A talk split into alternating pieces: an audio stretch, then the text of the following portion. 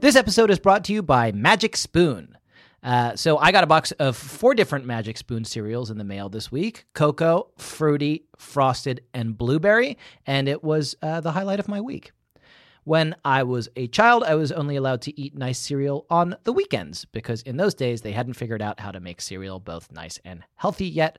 Uh, so the past few days I've been able to defy my parents and delight my child at the same time just by eating Magic Spoon's amazing frosted flavor, which reminds me of the only two days out of every week that I was ever truly happy as a boy.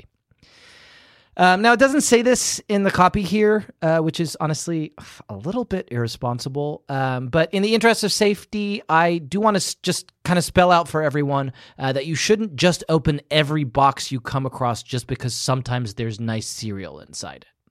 Uh, for instance, the Lament configuration is also a box you can find. Uh, based on the very few Hellraiser movies I've seen, sometimes you have to spend a lifetime looking for it, but sometimes it's just hidden in the floorboards of your attic.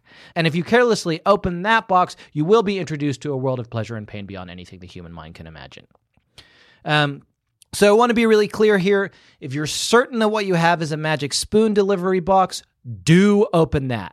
It tastes amazing. It's keto friendly, gluten free, grain free, soy free, low carb, and GMO free. Uh, but if you think there's any chance at all that the box you have might be the lament configuration from Hellraiser, don't open that.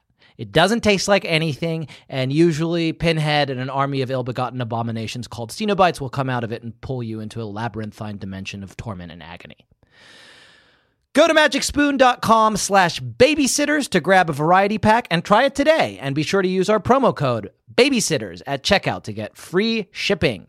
Magic Spoon is so confident in their product that it's backed with a 100% happiness guarantee. So if you don't like it for any reason, they'll refund your money, no questions asked. That's magicspoon.com slash babysitters and use the code babysitters for free shipping. Uh, we want to thank Magic Spoon for sponsoring the podcast. And again, just so it's absolutely crystal clear, delicious boxes of breakfast food that will take you back to your childhood. Yes. Diabolical puzzle boxes that will open a portal to an army of extra dimensional beings who will mercilessly flay your flesh. No. Be safe out there. This is a headgum podcast. Um, Give me the beef steak. yeah, give me the beef steak. Mm-hmm. I'm just free my soul. I want to get lost. Uh, what rhymes with soul? whole. In a delicious dinner roll Okay. because it's like bread theory. Mm, oof. I'm trying to rework the lyrics to the song "Give Me the Beat Boy, Free My Soul." I want to get lost in that rock and roll on the fly. Okay. In 86, Anna Martin wrote the first book of what became a cult. Now it's time for Babysitter's Club. Um, Jenner, we had a fucking bad time last time, didn't we? Trying to record. We had a really bad time. Jack and I sat on the phone on FaceTime for an hour and a half together, trying to troubleshoot his audio problems. We just never figured out what the fuck was happening. Our best guess is that the spare bedroom he was trying to record in uh, has some kind of radiation issue. We call it the bad room. You know what? I just fucking realized, Tanner. What? We didn't have Tomoyo. Oh, do you have the sunray on? No, I didn't have the sunray and I didn't have the doll. Do you have Tomoyo now? Tomoyo is now somewhere in the house. Like Okay, but she's nearby. she's nearby. She's in one of these this like array of boxes that I have next to me from my stuff Right. that I moved. But at the time of recording, she probably wasn't even in the state of Texas. That's why. Yeah. Obviously, that's why. Like we Baby Nation, we had this like phantom audio problem that we could not figure out. It just wouldn't go away. After an literal hour and a half of trying to figure it out, we just had to give up. Yeah, Jack's audio sounded like if you put Jack's microphone in a robot's butt and Jack shouted in the robot's face to try to get his audio down. Well, I can now reveal that that is how I was trying to record because without you, I just had to kind of set up my own rig here. Right. And I'm not a technical expert. No, it, you, you don't even need a robot. You can return that. yeah, well, I guess now I know that. Um, we did Tanner read a book today. No, we read a book a week ago. and you've forgotten all of it. Yeah. Um, I thought that it was uh, pretty good, clean babysitting fun. Uh it was good. It was a little bit of like a special episode, a very special episode. Yeah, Not quite. It was about dyslexia, Baby Nation, and kind of had vibes of very special episode, but and veered away from getting too serious about it. yeah, things didn't get too special. You know what we haven't done yet? What? Introduce this show. Hi, hi, Hi, and welcome to the Babysitters Club, Club. a podcast in which I, Jack Shepard, And I, Tanner Greenring. man, it feels good to be back on the horse. Yeah. back on the dream horse, you know, riding towards the sunset, discuss the classic novels of Princeton's own Princess Anne Matthews Martin, Stormwalker, Soul Skinner, Why? Bats Bane. I think if you give her a new title, it needs to be justified. We call her Well- Saint because of Saint Martin in Paris. Mm-hmm. I don't know why we call her Annabelle. I don't know why we call We her call princess. her princess because she's the princess of the Prince of Towns. Right, she's from the Prince of Towns, yeah. Prince Town. We call her Stormwalker because she walks the storms. Right. She was born during a storm. She went to first grade during a storm. We call her Bats Bane because bats fear her. Yeah. Um, I think we decided a couple episodes ago that we call her Soul Skinner as well because she referenced an X Men Oh, right. comic called the Soul Skinner right. And we think that's her. out of the blue. Yeah. It just seemed like a good epithet for her. Are we Well, going to start phasing some out as we phase some in, or else these intros are going to be like an hour and a half long? I've been kind of picking and choosing lately. Okay. Um, we discuss the classic works of Princeton's own Princess Anne Matthews Martin. Whether Soul Skinner or not, we don't know, but we didn't know she was fucking Stormborn until she announced it on her Facebook page. Right. We have to wait until she reveals these things to us. Yeah, she's gonna do like a Facebook update that's like five crazy things about me. I flay the souls of the innocent. Number one. It's like, yeah, we know Anne. We Number already two, I was born in Princeton. we already have that one, Anne. We got it. Um, yeah, we discussed her novels. Uh, this week we read a book called Claudia's Friend. Claudia's fri- friend. Friend. It's, it's difficult to say. There's no real way to say it. The book is not called Friend. Claudia's Friend. The book is called Claudia's Friend, friend. Strike Through, Strike through. Friend. Friend. Yeah. Because if you just say Claudia's friend, it's kind of a bland title. You don't really get a lot out of that. But when you read the full title, Claudia's friend strike through friend. That's it really has a lot of resonance. Right. That negative space right. uh, is something that I'm hoping to dig into an awful lot during I this bet discussion. today. production costs on this book was through the roof. oh my god! because yeah. they had to print that strike through on every cover. yeah, that's brutal. Like I don't think that just comes equipped on book cover printers. No, and I'm sure that a million copy editors were like, um, actually, Yeah. uh, you sp- you spelled it wrong. Right. And like Anne and Nola Thacker and Hodges had to keep on being like, no, no, no, we want it spelled wrong. It's like it's a joke. It's like kind of a bit we're doing together. Except for the one dyslexic copy editor. It's like looks good, cut and print. Claudia's friend, friend, perfect. Don't know why you have friend on there twice, but you're the genius. I'm just a dyslexic copy editor trying to make it in this tough business. this is the first piece of work I've gotten basically ever. Um All right, give me the beefsteak. Free my soul. yep, that's how that song goes. Want to get lost in this podcasting bread roll? Ugh, it's just I just it's really, I think bread rolls it. I just I very much don't think it's working. Um in this podcasting hole, That's not bad. soul Skinner, like I want to get lost uh, and skin your soul. Oh, so s- maybe skin my soul. Yeah. yeah, Give me the beefsteak. give me Skin the my beefsteak and skin my soul. I want to get lost in your. Now we're back at Pot- dinner roll again. Soul. I think we're halfway there. Okay, Um, where there is, I don't know, and I don't necessarily want to know, but we are halfway to it, whatever it is. living on a prayer. Yeah. um, speaking of which, I guess what do we do? You we describe. I've seriously, dude, I've forgotten how to fucking podcast. I think we're doing a good job so far. Uh, it's been 15 minutes, and we haven't uh, even approached the text yet. Let's approach it, man. How about I describe the book and then you can describe it? Okay. Does that sound good? Sounds fine. Okay, cool. I'll do that. That's what we do. That's what we do. Um, I'm going to describe the book and then I'm going to have you describe the book. Okay. I'm going to begin now.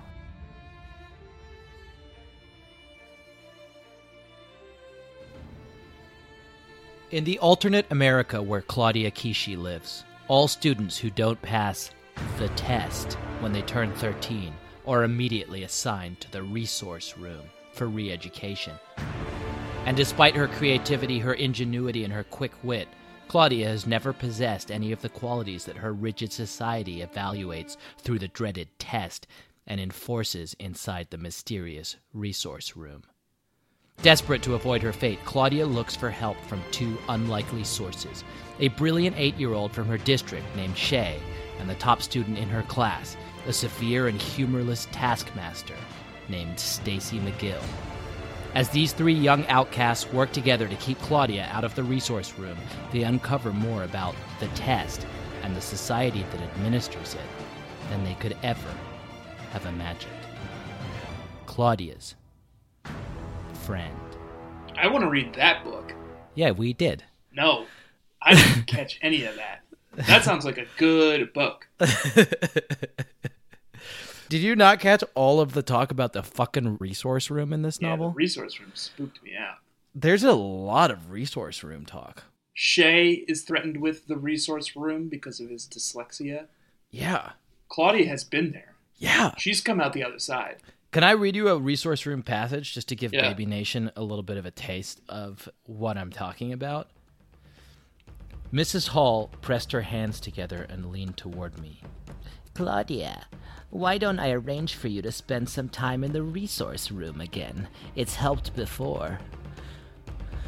I could not think of what to say to that. No! Mrs. Hall looked a little startled, so I lowered my voice and tried to sound less panicked and more reasonable. I mean, no, thank you. I don't think that will be necessary. Very intense. Then later, Claudia tries to convince her that the resource room will not be necessary, and Mrs. Hall did not look convinced. But she said, Very well. However, if you do not pass this test, we will do more than just talk about utilizing the resource room. Like, what the fuck is in the fucking resource room, dude? It's not good. People come out changed. People come out different. Claudia went in and she came out the Claudia we know now. Yeah. Before she went in, she was probably more like Janine. Oh yeah, totally. 196 IQ, computer savvy. Knew a little too much, started to figure out some stuff that she shouldn't have figured out. She went in, she came out kind of a little Just a little slow. little slow. She's a, an artist. creative, She's right. creative now. Yeah. Um, yeah, the resource room is scary as shit, dude. Um, we can get more into that, but first, what I would like to do is have you describe what happened in this novel within 60 seconds. Do you think you can do that? I can try. I'm hoping the slight lag on FaceTime Yeah. earns me like an extra fraction of a second. Well, last time we did this on FaceTime, you just like conveniently let the call drop and then just talked until you finished describing the fucking book. I didn't let the call drop, you did. Uh huh.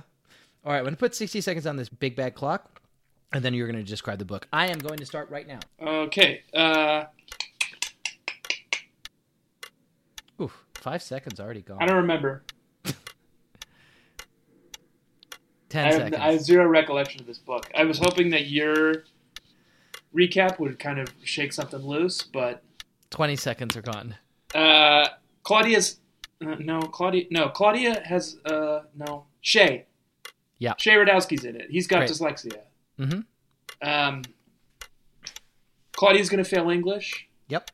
Stacy uh, agrees to be your tutor, and they fight. Mm-hmm. That's all I got. That's all I really remember. It's been so oh, you long. did it. You did it in only 42 seconds. Yeah, Oh, That's not I bad. stopped. I stopped the clock. that's pretty good.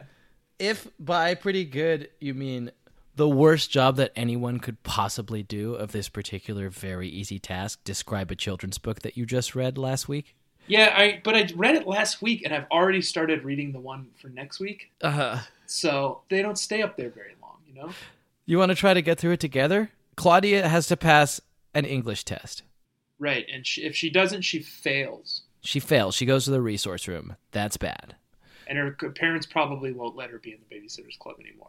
Right. Because last time her grade slipped, her parents made her leave the babysitters They club. were like, "We're going to take the one thing from you that you love," and she thought it was the Babysitters Club, but it was actually her grandmother Mimi. Right. They took her. So they do not fuck around. they sent Mimi to the resource room. Yeah, And they had her processed for her essential minerals. yeah, that's where Mimi still is. Um, so that's bad. Meanwhile, Shay Radowski uh, has trouble learning because he's dyslexic and he thinks Right. he's dumb. And as we know, babysitters, one of their many duties, one of their many uh, offerings, is tutoring. Right. So the girls of the Babysitters Club uh, agree to tutor Shay, but he's not open to it. He's he doesn't want to be talked down to. He doesn't want to be treated like a baby. He thinks he's dumb and he's unfixable. Right. And it takes another like broken, it takes another divergent Right. to come in and teach him how to learn. Meanwhile, the person who is teaching Claudia how to learn is Stacy McGill, and Stacy turns into this fucking monster. Yeah, she's being a real, She's being a real dingleberry. real dingleberry. Um, and Go figure, Baby Nation. Am I right? Stacy being a dingleberry. Yeah, burn of the week on Stacy. Um, something that I want to talk about as we delve into the text is the next thing that happens, which is that Claudia decides to keep two diaries. She has to keep a diary, Baby Nation, so that she can um, do like spelling exercises. She keeps like a, a di- diary so that Stacy can correct her spelling and correct her grammar and stuff. Uh, but then she decides to keep another diary to use it as like a burn book. Yeah, She wants to trash Stacy. and inevitably the diaries get switched. Stacy finds the diary. They have a big fucking blow up about it. Um, but yeah, that's I feel like that's the tight sixty on this book. Did we just do that in under sixty seconds?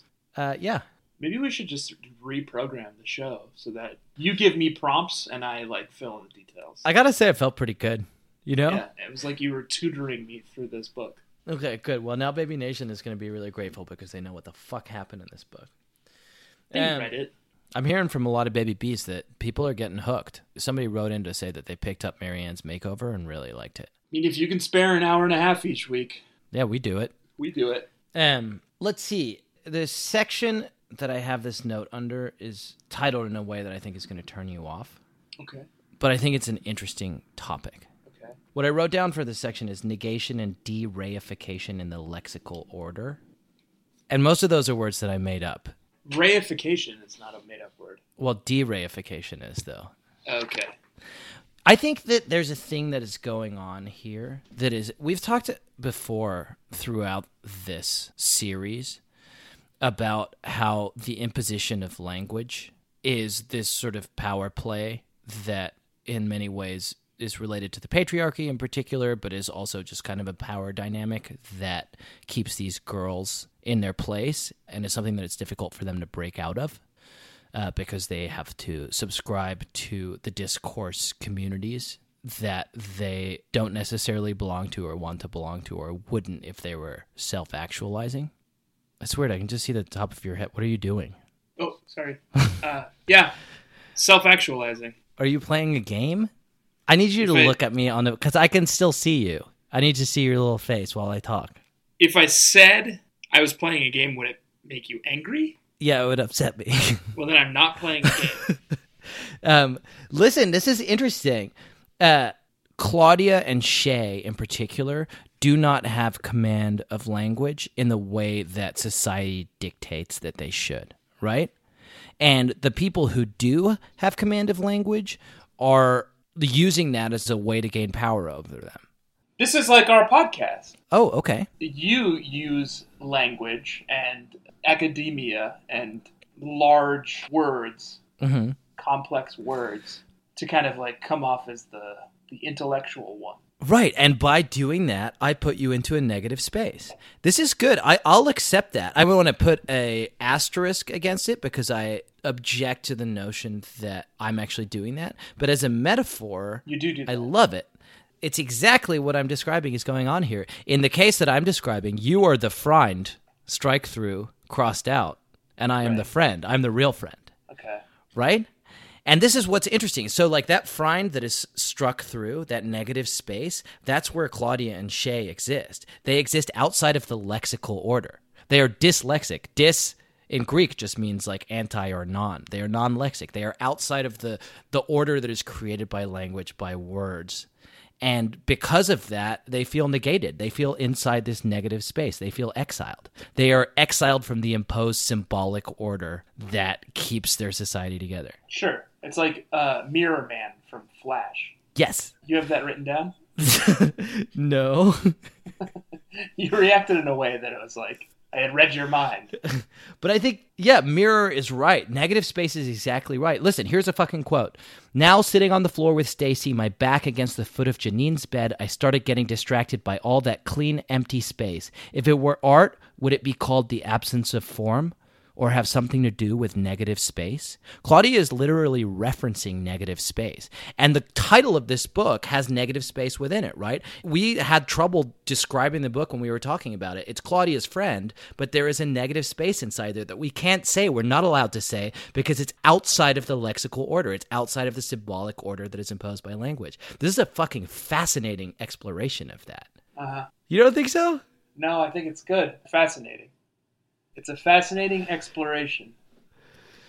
I've got so much on this. Okay. Someday, when I'm grown up and through with school, I'm going to invent an alphabet that doesn't have so many slippery letters in it. That's what Claudia says. She's gonna. Shay in- says that, but yeah. oh, Shay says that. Yeah. She he says that to Claudia. Isn't that beautiful? Like they're dreaming of this world where they're like freed from the constraints of language. They're freed from the fucking resource room. That's what the resource room is as a metaphor. Um. Well, that's fucking fascinating. Thank you. I was saying what I said is fascinating. Oh. Um, here's something we can talk about in terms of negative space that I think you'll be maybe more interested in talking about ghosts. Okay. Do you want to talk about ghosts? Sure. You had some ghost encounters in this Yeah. novel? Ghosts exist in negative space, right? And guess who's fucking back this week? Ben Brewer. Yeah, Ben Brewer, first mention in ages. This is fucking a terrifying moment. David Michael walks into the basement of the house where I think Stacy. Stacy is babysitting. And Karen Karen's not even there. It's just David Michael. It's David Michael and Emily Michelle. All of a sudden, David Michael has got obsessed with Ben Brewer, the ghost who lives in their house that, that Karen traditionally brings up. Watson's beloved deceased grandfather. Yeah. Watson is like, Would you please stop invoking my beloved grandfather's name? Karen, I Really- miss him every day. Um, but David Michael puts on a sheet and goes and hides in the basement. And I'm 33 years old. yeah, I would never put on a sheet and go hide in a basement. Too scary. You're also like Yeah. tempting fate. It's like a fucking horror movie. Like, oh, I'm gonna be scary. I'm gonna put on a sheet and go hide in a basement. It's like, yeah, I've seen American Horror Story. That's how you fucking die. Ghosts don't appreciate irony, or no, they do Yeah. appreciate irony. So like when Stacy comes downstairs and you're gonna jump out and spook her, the thing that's actually gonna spook her is your like flayed corpse Yeah. that's been like ghost wrecked. yeah. Is that a technical term? I think so. Ugh. And that's essentially what happened. David Michael's like way into ghost stories. He wants to talk about Ben Brewer. He wants to read ghost books, but Stacy's too scared. Yeah. Um, and then he disappears for a little while, and then the power goes out. Total blackout. Yeah. So everybody fucking loses their goddamn mind. Stacy comes down to the basement and like I guess the power comes on just as David Michael is standing there with a fucking like ghost sheet on. It's like a bad prank. Emily Michelle is crying. Stacy's crying. Stacy is crying. David Michael starts crying. But here's what's significant about this particular passage is David Michael didn't turn the power out. No, it just went out. As soon as David Michael invoked Ben Brewer, that was when the power went out. Right. Do you think he opened up some kind of gateway? Like, this is the opportunity Ben Brewer and, frankly, probably several other ghosts were kind of looking for? Yeah, 100%. Have you seen that movie? Um, I think it's called 13 Ghosts. No. It came out in the early 2000s. It's got Matthew Lillard in it. okay. And this is the plot. Yeah. It's there's this mansion in the hills where this eccentric billionaire lives and he invites his long estranged like niece to come. He dies and his will's like If my niece can stay in my house overnight, she'll win my inheritance. And she gets there, and there's a bunch of other people there too who are like, we want this man's inheritance. We're all going to stay in this house tonight as well. And it turns out that he is a ghost hunter, and he's collected the souls of 13 disturbed ghosts who died violently. And he has set up his house in a way that each ghost, if you try to get the money, God, it was, I can't really remember. The lawyer tries to grab the money from the safe, but in doing so, he released the 13 ghosts. Can I ask you a question, Tanner? And yeah, Why is it that you were able to succinctly describe the plot of 13 Ghosts starring Matthew Lillard in Yeah. 30 seconds when you couldn't remember a single fucking detail of this book that we read last week that we both have a podcast about? I'm gonna see when 13 Ghosts came out. Okay. All right. So you're not going to answer the question. Can I ask you a, follow up question? 13 Ghosts came out in October of 2001. Mm-hmm. I saw it in theaters. I have not seen it since. and I, it is vivid in my memory. Here's my follow up question for you Is Uh-huh. Freddie Prinz Jr. in that movie as well? He might be. He might be a ghost, actually. I think he's the go a ghost. Here's listen to this all star cast. You ready? Okay. Yeah. Shannon Elizabeth, the girl from American Pie. hmm Tony Shalhoub, Wow. Matthew Lillard, then just a bunch of other people. Okay. You're thinking of when you said Freddie Prince Jr. I think maybe you're thinking of Scooby Doo. Well, I just feel like where Matthew Lillard is, Freddie Prinz Jr. cannot be too far behind. No, he's not in this, as far as I can tell. Uh, There they- was a one of the ghosts was a um, it was just like a torso with like an arm like wrapped in plastic. It was like a guy who had been hacked up to death. okay. God, it was a good movie, and I think it resonates a lot with this text we just read. I think that's essentially what happened in the Brewer Thomas household. Here's what I think happened in the Brewer Thomas household, Tanner. David Michael went down to get the money. In doing so, unlocked a series of arcane locks, releasing the terrorized spirits of 13. Let me tell you what happened here, Tanner. One of the ghosts was this big guy who had a bunch of railroad spikes driven into his face. That was pretty spooky. David Michael, when Stacy confronts him about this like sudden interest in ghosts, admits that he was just given a book of ghost stories. Right. You know what that is, Tanner? So, like the Necronomicon? No, it, it's lexical reification. I thought it was going to be something cool. It that is fucking cool, dude. The fucking words about ghosts instantiated a real thing. That's what this book is about. I thought it was going to be like um, Lovecraftian. I thought he was going to somehow like have some kind of dark tome of terrible old ones secrets and by reading from this tome he had summoned the old ones to this mortal plane again Yes, dude, that is exactly what I'm describing. well say it like that then that is so much better But that's what this book is about, right? It's the power of language to make something real. And without the power of language, you become negated. You exist in this negative space. But when David Michael gets a book where the words about ghosts are written down and he reads those words, it instantiates the ghosts, it reifies them, it makes them real. That's a fucking huge development in this series.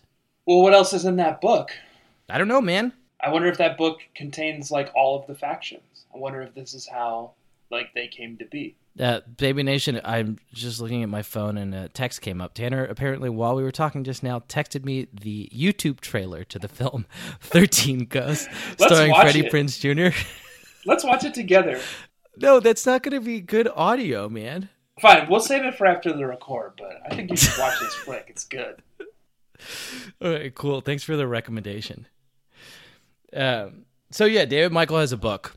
Well, this is spooky. I want to know what else is in this book. It feels like this book is probably pretty important to the mythology of Stony Brook now. We have a book that summons spirits. Yeah. Um, you know who else is a fucking ghost in this book, Tanner? Most of the babysitters. No. Uh, the Secret Admirer. That's a B plot element that we never got to. It's Shay and Jackie and the Braddocks. Yeah, but there's a secret admirer who it's worth noting that Stacy says is a ghost, um, as one of her suspicions. Uh, the secret admirer just leaves notes on their door after babysitters club meetings that say things like, You are very nice. Yeah. And the one note that I have on the secret admirer is Mary Ann's guess at who the secret admirer is. Janine held out an envelope with the letters BSC printed across it. BSC being the abbreviation for Babysitters Club. I naturally assumed it was directed to you. That's Janine. I should have done a Janine voice, but Yeah. I naturally assumed it was directed to you. uh, BSC being the abbreviation for Babysitters Club, I naturally assumed it was directed to you. Uh, gee, thanks, Janine. I took the envelope and ripped it open. Inside, on a plain piece of white paper, was a typewritten message You are very nice. What. What a lovely thing for Logan to do.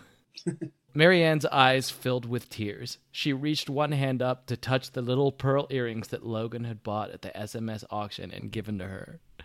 Like, two things, Marianne. One, you thought that your boyfriend wrote "You are very nice" in all caps and left it on the door where like you and your like six friends are hanging out. Yeah. He could just call you. he could just come. He's often at these meetings. Two, you cried because of it. that made She'll you cry, cry. at anything. That's not that surprising. I would have been more surprised if it, she didn't cry at that. Best Fiends is a free to download casual mobile puzzle game with literally Yep. thousands of levels that is boredom's worst nightmare. And Yep. uh, if you guys don't remember, Tanner and I have been engaging in a friendly competition uh, Yep. between my group of fiends, uh, the Jack's, Jack's Jerks, Jumping Jack's Jerks, Jumping Jerks. and Tanner's Tiny, Tiny Ticklers. Ticklers, yep. Um, and up until now, we've had some difficulties because while I have been playing through the game at quite a clip and advancing uh, and binging on the game and advancing Mm-hmm. from level to level uh, and enjoying more levels, events, and challenges that are added all the time, um, Tanner, you've tended to have trouble um, getting your phone started. My phone wasn't working, but I Yeah. have gotten it to work, Jack, Okay. and I've, I've I feel like I've caught up with you in Best Fiends. Um, okay, that's great to hear. and I'm really I'm, he- I'm here to engage with you on it and and talk about kind of our experiences playing the game. I do love the game. I just had a lot of phone troubles up until now. okay, well, I'm glad But you're now back I'm in. I'm embracing it. I'm playing it. I'm having so much fun with it. I love it. Okay, well, I'll start. Uh, so, one of my experiences playing the game that I really enjoy is um, I really like picking which fiends to use and Oh, I upgrading love them that. and c- building a crack team as I go through the levels. My favorite is Mordecai. okay, that's not one. It's my favorite fiend. What level are you on, Jack? I am somewhere in the 40s. Okay. And yourself? Seven D thousand. W uh, okay, that's a lot. They do have thousands of levels, uh, and they do have updates all the 70,000. time, so you can keep At playing least as much seventy as you want. thousand. Yes. So Yep. that's what level I'm on, and w- I am having a fun with it. It's me. It's Mordecai. Yeah. It's um. okay, that's not one of them. Well, maybe it's in the later levels. It's and- only- you haven't got there yet. Well, uh, it says here what makes you want to keep at it that's a good thing for me it's just it's binge worthy and it's like it's bite size you can just play like a little bit for like 10 minutes uh, when you've got when you're waiting for the something whatever To me, it's the feeling it gives me. If you know what I mean. no oh just binge worthiness It feels so good to play. Yeah. and uh, when do you play Only at night, baby. okay great perfect um, only at night. okay perfect i'm starting to think that you uh, still have not been able to get your phone started I I really want to play more. yeah Jack, I do love the game. It's very fun and we Yeah. were competing, but I have so many phone problems. is it possible that you're f- holding your phone upside down Tried that. Yeah. Okay. You know you can hold your phone sideways too? yeah And I tried that as well cuz someone I was I was on the forums. I've been in touch with the makers of Best Fiends and I just I, this is not their fault. I can tell you. this 'cause is it not their works fun fine on and the my phone. game is so fun. Yeah. I'm so interested in playing. Yeah. Okay. Have you tried turning your phone on? Oh. There's a button on that usually on the side. What do you mean on? Forget it. Uh, download Best Fiends free today on the Apple App Store or Google Play. Holy sh- That's friends without the R. This Best thing just lit up. Fiends. Okay. Well, this is great. Whoa, that's a lot of notifications. I don't think like at no reasonable age where you might have a boyfriend or girlfriend would you also write you, are, very nice. as your love note. I guess I'm trying to think of whether I would uh, take that approach. Maybe Try it, man. Write you are very nice in all caps to today. Jamie. Not necessarily to Jamie. Write you are very nice in all caps and leave it on the door of your house somewhere Okay. and see if Jamie is romantically moved by it. Oh, she would be. She would probably start bawling. I don't often show affection that explicitly. you know, You know what? I've been dating Sarah for eight to 10 years, and I've been married to her for two years. I have never once told her that she is very nice. very nice. also, a Borat line. Should I go tell her? You want me to go tell her now? Yeah, bring her in. Call her in. All right, I'm gonna. We're gonna do this. Should we do this live as a, as an experiment? Yeah, call her into the room. All right, I, I want you to witness it. We'll see how she reacts.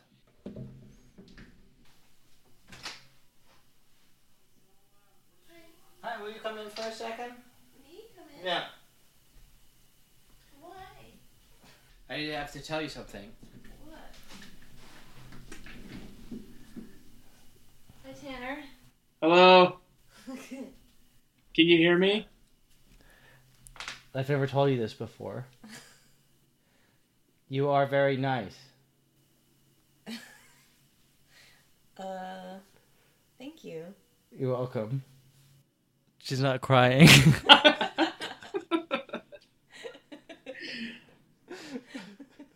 Damn, I thought that was gonna work. Okay. It made tell her I made Marianne cry. you could go now. Okay. I love you. I love you too. Bye. Bye. Bye, Tanner. Damn, See, I thought that nothing. was gonna work. I thought it was gonna be waterworks. Yeah. I think Jamie's in bed, so I'm not gonna call her in. Yeah, I wouldn't after that reception. 13 Ghosts only has a 14% on Rotten Tomatoes. Really? Are you kidding me? After that description? Are you sure it's the movie you described to me? You know what? Maybe it's because it doesn't have Freddie Prinze Jr. in it. That's Yeah, the I missing think piece. that's probably it, yeah. like Wing Commander. Hmm. I bet that's got a way higher rating.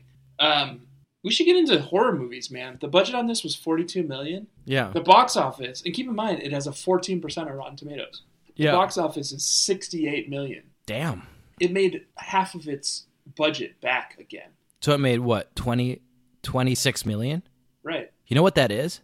That's 2 million for every ghost. That's true. It's kind of a bargain. if you Think about it. Yeah, we should do it because I don't. I my thing is like I'm risk averse. I wouldn't. I wouldn't want to encounter that many ghosts. So I would do. Oh, I no, would just you don't do, want to. They fuck up. They fuck up everyone in this place. Yeah, yeah. I would do one ghost, and then just Which make one? a cool 500k. I don't know, Ben Brewer. That's a good one. Um, Tanner, can I ask you a question? What? Um, I've been away. Where where were you? I moved to Texas, and I haven't had an opportunity to ask you this since I moved. What is it? Did you uh, have a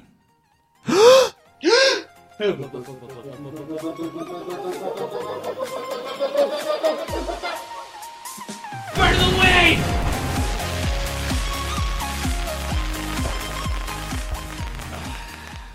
Sorry, Jamie. Figured I'd get that out of the way before uh, Jamie went into REM sleep. Um, did you have a burn of the week this week, my man? I did. So we mentioned that Claudia is keeping two journals. Mhm. Uh, one of them is her journal for the streets, where she is uh, nice and polite, and one is her journal for the sheets. And her naughty burn book journal begins like so. I pulled out an old sketchbook, only this one didn't have any lined paper. It was only partly used. I flipped past the sketches, wrote the date and time at the top of the first piece of blank paper, and began my secret journal. Anastasia McGill is a pill. I'm glad she's helping me study. I know I need all the help I can get, especially since I don't want to fail English. But I don't like being bossed around like I am some kind of two year old child. She should see herself. Aha! And underneath, I drew a caricature of Stacy as a pointed nosed school teacher holding a ruler. it's very typical of you that your burn is a non-audio thing. Well, there's also no picture here. Yeah. She says she draws a picture, but she doesn't provide a picture. but there is a screenshot here. Yeah. Like that passage I just read, that Stacey McGill is a pill, yeah. is in Claudia's handwriting. So there are like a million crossings out. Right. And it's like it's ripped from her journal, but they Yeah. didn't bother providing like the very good picture of Stacy as like a school marm. God, I would love to see that. How much would you commission Hodges Swallow to draw that picture? Oh my god, Jack, we should absolutely have we talked about this? I don't We should know. absolutely commission Hodges to paint a portrait of us. Okay, let's do it. Let's kickstart it. Baby Nation will pay for it. Baby Nation, we may have talked about this before because it's cer- starting to ring a little familiar. But now that we have hit the big time, now that we're a headgum podcast, Right. you know, now that we Now have that a got whole, that headgum money. we got that sweet headgum money, um, and we got a whole nation of babies behind us, we are going to raise whatever money it takes to get Hodges Swallow to make a portrait of us. right. And there it'll be full of like little secrets. Yeah, It'll be you sitting on like a velvet chair yeah, in a smoking jacket and I'm standing behind you with like one hand on the chair oh in yeah, like a full safari outfit like Jack Purse. yeah. That's good. Uh, and there'll be all these like little elements like there'll be bees and you'll be holding a piece of bread. Can I be holding in one hand one of those little like ball like orbs? It's a purple orb, but it has a cross on the top of it, like the kings do in those. Oh, those that's paintings. good. Yeah. Yeah, yeah, yeah. That's very good. Okay. Good. We'll sketch this out. We'll I'm sketch alive. this out. Um, Did you have a burn of the week? um, my burn is similar. It's also related to the tension that happens between Stacy and Claudia over the grammar lessons. And this particular burn happens after they have a very, very heated argument about apostrophes. Uh, Claudia just can't fucking figure out where the apostrophe in it's, as in the contraction of it is. She can't figure out where that goes. It goes after the T and before the S. Yeah, and uh, she she gets very upset that the apostrophe doesn't also exist in the possessive version of that. Right. Um, shortly after that, a note arrives for the babysitters, and they're speculating as to who may have left the note for them. I knew it," said Stacy. "Knew what?" I snapped. It was the first time during the meeting that I'd spoken to her. That it's from Sam, of course. I'm positive it's from Sam. All these fucking girls, like the note says, like you're the best. Right. well, this is good tips, you know, if you just want to like impress girls, baby nation, if you're if you're out there trying to impress girls, Yeah, just say these very like generic blanket compliments. all caps, Right. and just like sneak into their their bedrooms Um and leave it on the door. uh I wouldn't do that. So just write all caps notes that say things like "You are very nice" or Type them. "You are the best." write- Type them, yeah, yeah, yeah. Type them, obviously, in all caps, and find a way into their home Right. and leave that note just kind of stuck to their bedroom door. Right. Cuz they'll like they'll their imaginations will go wild. Yeah, Like that makes you a mystery and that's what you want to be, yeah. you know? Um, somebody thought it was Austin Bentley. Yeah, right. Like Austin Bentley could pull something like that. oh, burn of the week on Austin Bentley. um, sorry, I have nothing against Austin Bentley. I'm sorry, Austin. he just like he's no Pete Black, right? No. Um, oh wait, I'm in my own burn. Um, I knew it. It's from Sam. I'm positive it's from Sam. You really think so? asked Jesse. Why? Before Stacy could answer, I exploded. For you? From Sam? Give me a break. Who died and left you the only person on earth who could get a note from someone? Already a pretty good burn. Kind of. The idea that someone would have to die for her to get a note from anyone. Right. What? said Stacy. Oh, that's right. You are the greatest. It's let me spell that for you. Such a simple rule, really. I T apostrophe for the letter I S. It's obvious to all of us that you're the greatest one here, so it must be for you. By the time I finished, Stacy's face was the color of her correcting pencil. That's how you know a burn of the week is working and she exploded right back at me. Well, excuse me, Claudia Kishi. Excuse me for trying to help you. Excuse me for expecting you to want to work on passing English. Excuse me for being your friend. You're excused, Stacy. You're excused, I replied. And then she does leave. And she fucking drops the fucking mic and walks out of the room. Right. Yeah, good riddance, Stacy. And then Stacy never comes back. Yeah, she never comes back. A lot of people don't know this. This book was originally titled Good Riddance, Stacy. Right. It's called Claudia's friend, and the friend is crossed out because Stacy is no longer Claudia's friend. Yeah. Goodbye, Stacy. Goodbye, Stacy. Good fucking riddance. She walks all the way back to New York Right. right after that. She goes back to the Grey Havens. Yeah. I mean, it happens to everyone, you know? Every ring bearer. And Stacy is a ring bearer. We know that. Oh yeah, that's true. And we read a book, Baby Nation, uh, if you're new baby bees, called Stacy and the Missing Ring. And like It was all. a Babysitters Club mystery. it was a mystery. We don't know if it's canon, but we do know that it is the case that if you bear the ring, Right. one day, eventually, you have to go off to the Grey Is Havens. that true? Yeah. Everyone who bears a ring goes to the Grey Havens. Yeah, Sam goes. What about Sauron? I mean, good people. Well, w- that's that's slippery. what counts as good and what counts as bad? If it's J.R.R. Tolkien, it's like the good people are all the like fair-skinned Englanders, Uh, and the bad people are all like from the continent. yeah. I mean, you're not wrong. Um, how about if it's just dem- it's Democrats? Is that easier? yeah, Democrats go to the Grey Haven, good. you know, Yeah, and Republicans and Independents don't. they get buried in mud yeah. and are eventually reborn as Orokai. yeah. Sauron's army. I think that's how that works. Um, you got anything else you want to talk about, my man? I got some stuff. I got some rowdy, rude boy stuff. Actually, w- can I part the kimono for a moment? Yeah. While we took a brief break, Baby Nation, to go to the bathroom and, and get some get some new beers and stuff. And in that time, I went into my bedroom where my wife is on her computer, and said to her unprompted, "You were very nice." uh, and sh- she thought I was um, playing a joke on her. she was very skeptical. She was like, "What?" I was like, "You were very nice." She's like, "Thank you." Like she was very worried. Did she cry? No, not at all. Nothing. Nothing. Huh. So I don't think this is a real viable strategy after all, Baby Nation. I know we told you to sneak into your crush's bedroom and put a note, but Yeah. you're probably going to want to say something else. I guess be more specific. You were exceptionally nice. Or like sneak into their bedroom, put a note on their door, and it says like you have very nice skin. Yeah. Yeah, Yeah. I'd love to see it on my floor. your your teeth look good. They look even better on my floor. Right. Good. Okay. Well, now we've learned something.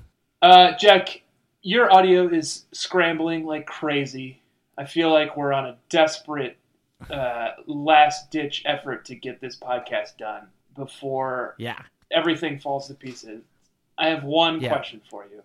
Okay. This was a Radowski heavy book. Yes. Shay was in the mix. Archie was in the mix. And Mm-hmm. of course, our boy. Wait, Jackie. T-t-t-t- no, we don't. What did we do? We just say track and Jackie. Oh, okay. We have to go back, Kate. Track and Jack. Track and Jackie. We have to go back!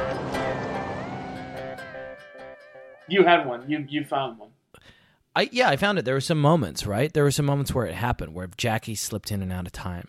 Right. Um, because of this thing that I've been describing about the negative space, there were a lot of moments where like Claudia hears a crash that is obviously Jackie slipping out of time and moving into an alternate universe and living out an entire lifetime. Right. Uh, but Claudia's like, I heard the crash, but because I'm tutoring Shay, I just ended up going to Shay's room and not Right. checking in on Jackie. It's like Rosencrantz and Guildenstern are dead. Exactly. There are all these off-camera moments that we just don't see. Yeah, and there's something sad about it, right? Like that's the definition of negative space. Like did it happen? You know? Right. He just lived this entire lifetime and Claudia wasn't even there to witness the end of blip. it, the blip Right. back. Um, Tanner, describe as briefly as you can for the Baby Nation who may not be familiar with what Track and Jackie is, what Anne has done with this character, Jackie Radowski, so I can have some context for what I'm about to tell you. Baby Nation, Jackie Radowski is a time walker. He slips in and out of time uh, every time he has one of his many slapstick goofball slip ups, one of his accidents. He is very clearly, and this is affirmed in the text over and over again, he's very clearly traveling through time to a point in the past or the future where he lives out an entire life before blipping back to present day Stony Brook, Connecticut. And often the life he leads in that blip is informed by whatever accident he's encountered in the present in Stony Brook. Nailed it.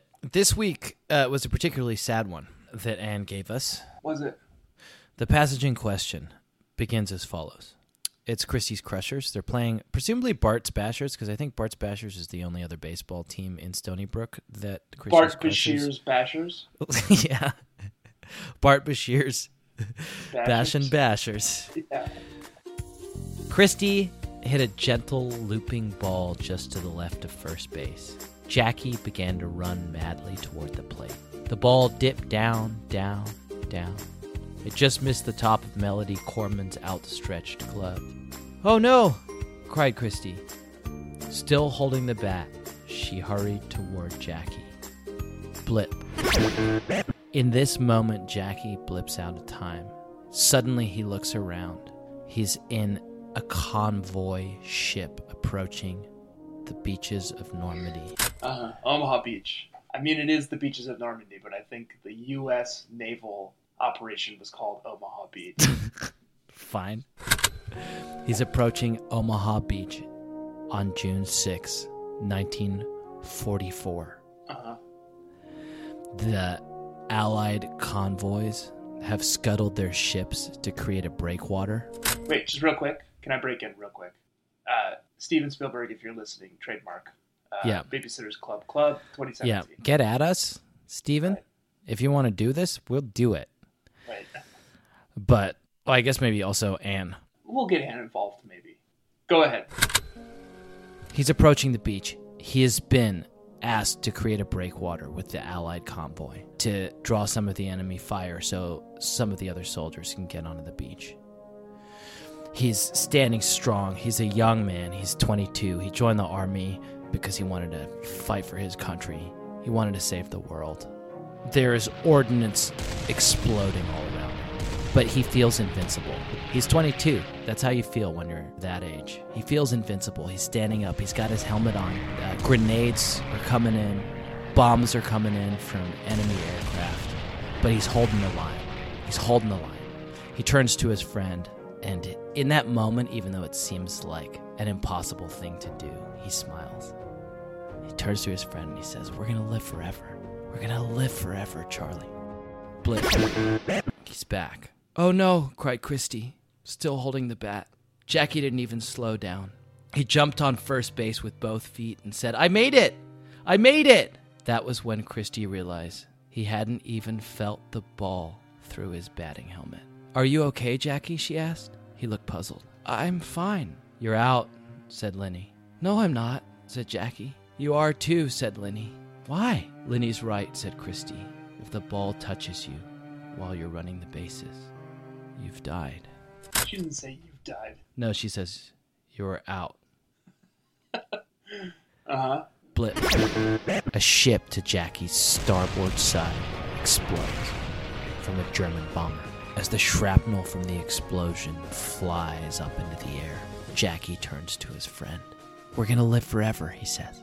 But his friend's eyes are fixated on the sky above.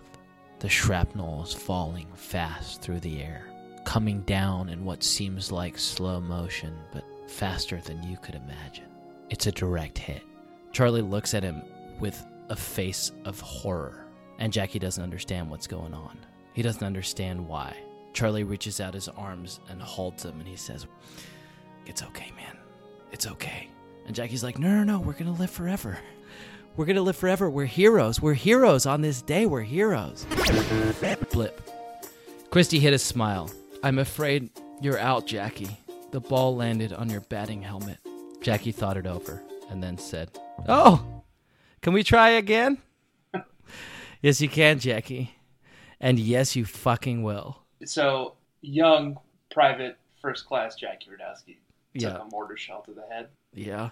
We can assume I think so. It's difficult to tell, kind of from the context. trademark 2017 Babysitters Club Club. Stephen Yeah. Spielberg. If you're interested, Jack and Tanner at babysittersclubclub.com. Yeah, get at us. Probably get scholastic lawyers involved too. Yeah, please do call them. They are f- very fucking litigious.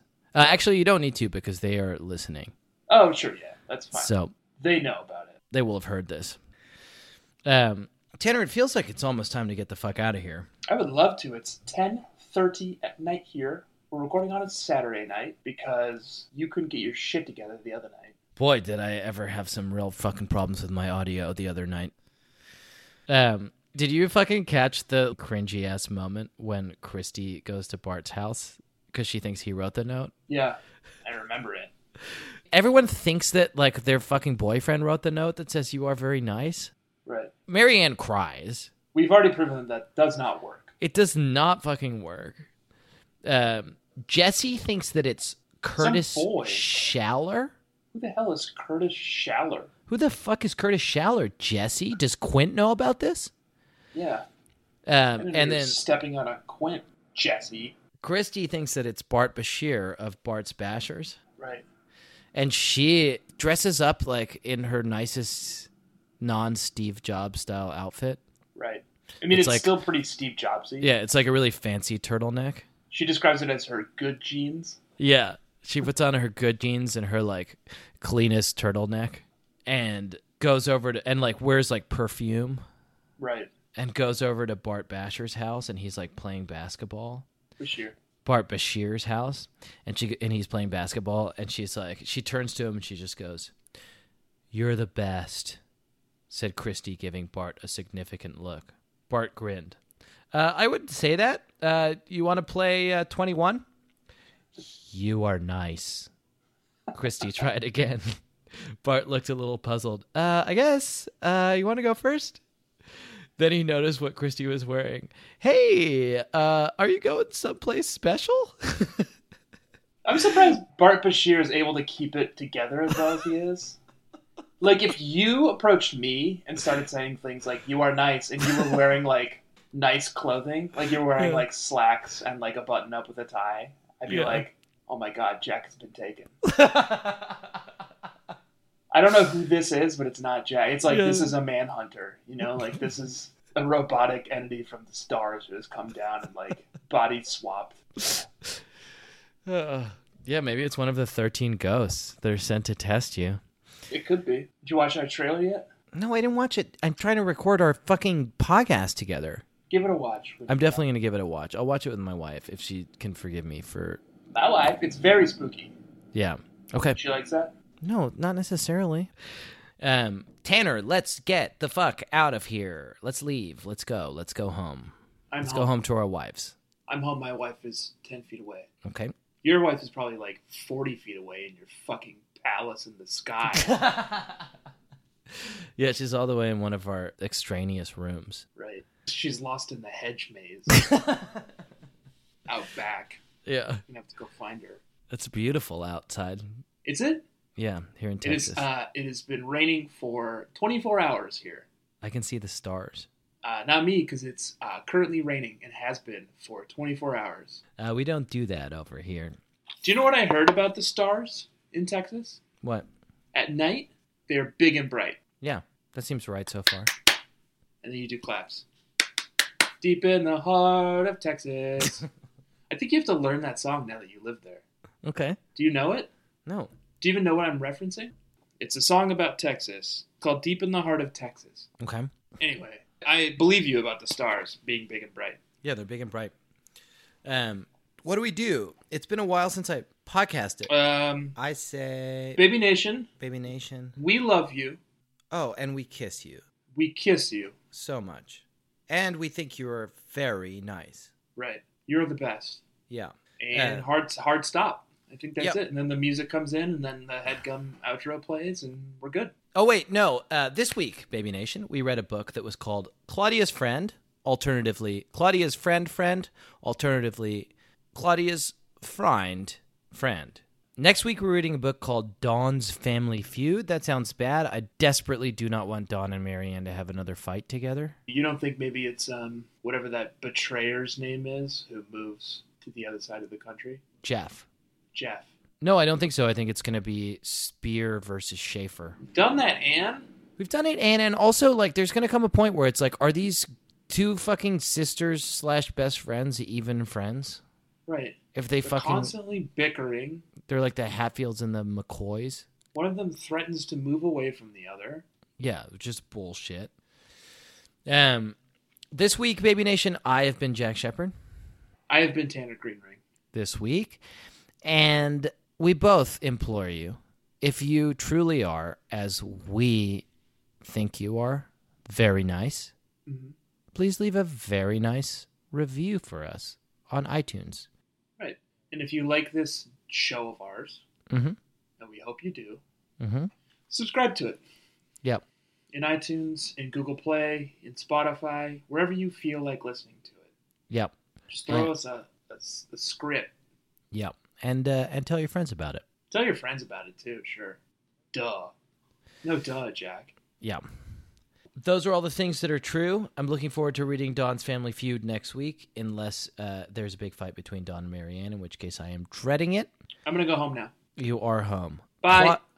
Claudia's. You let me fucking sign out. Oh, Tanner's taking off his headphones. He's not even listening. Claudia's wearing a bra now. The way she talks, you would think the boys had just been invented. In 86, in an high road, the first book of what became a cult, and now it's time. Here we sit as Cloud Cloud.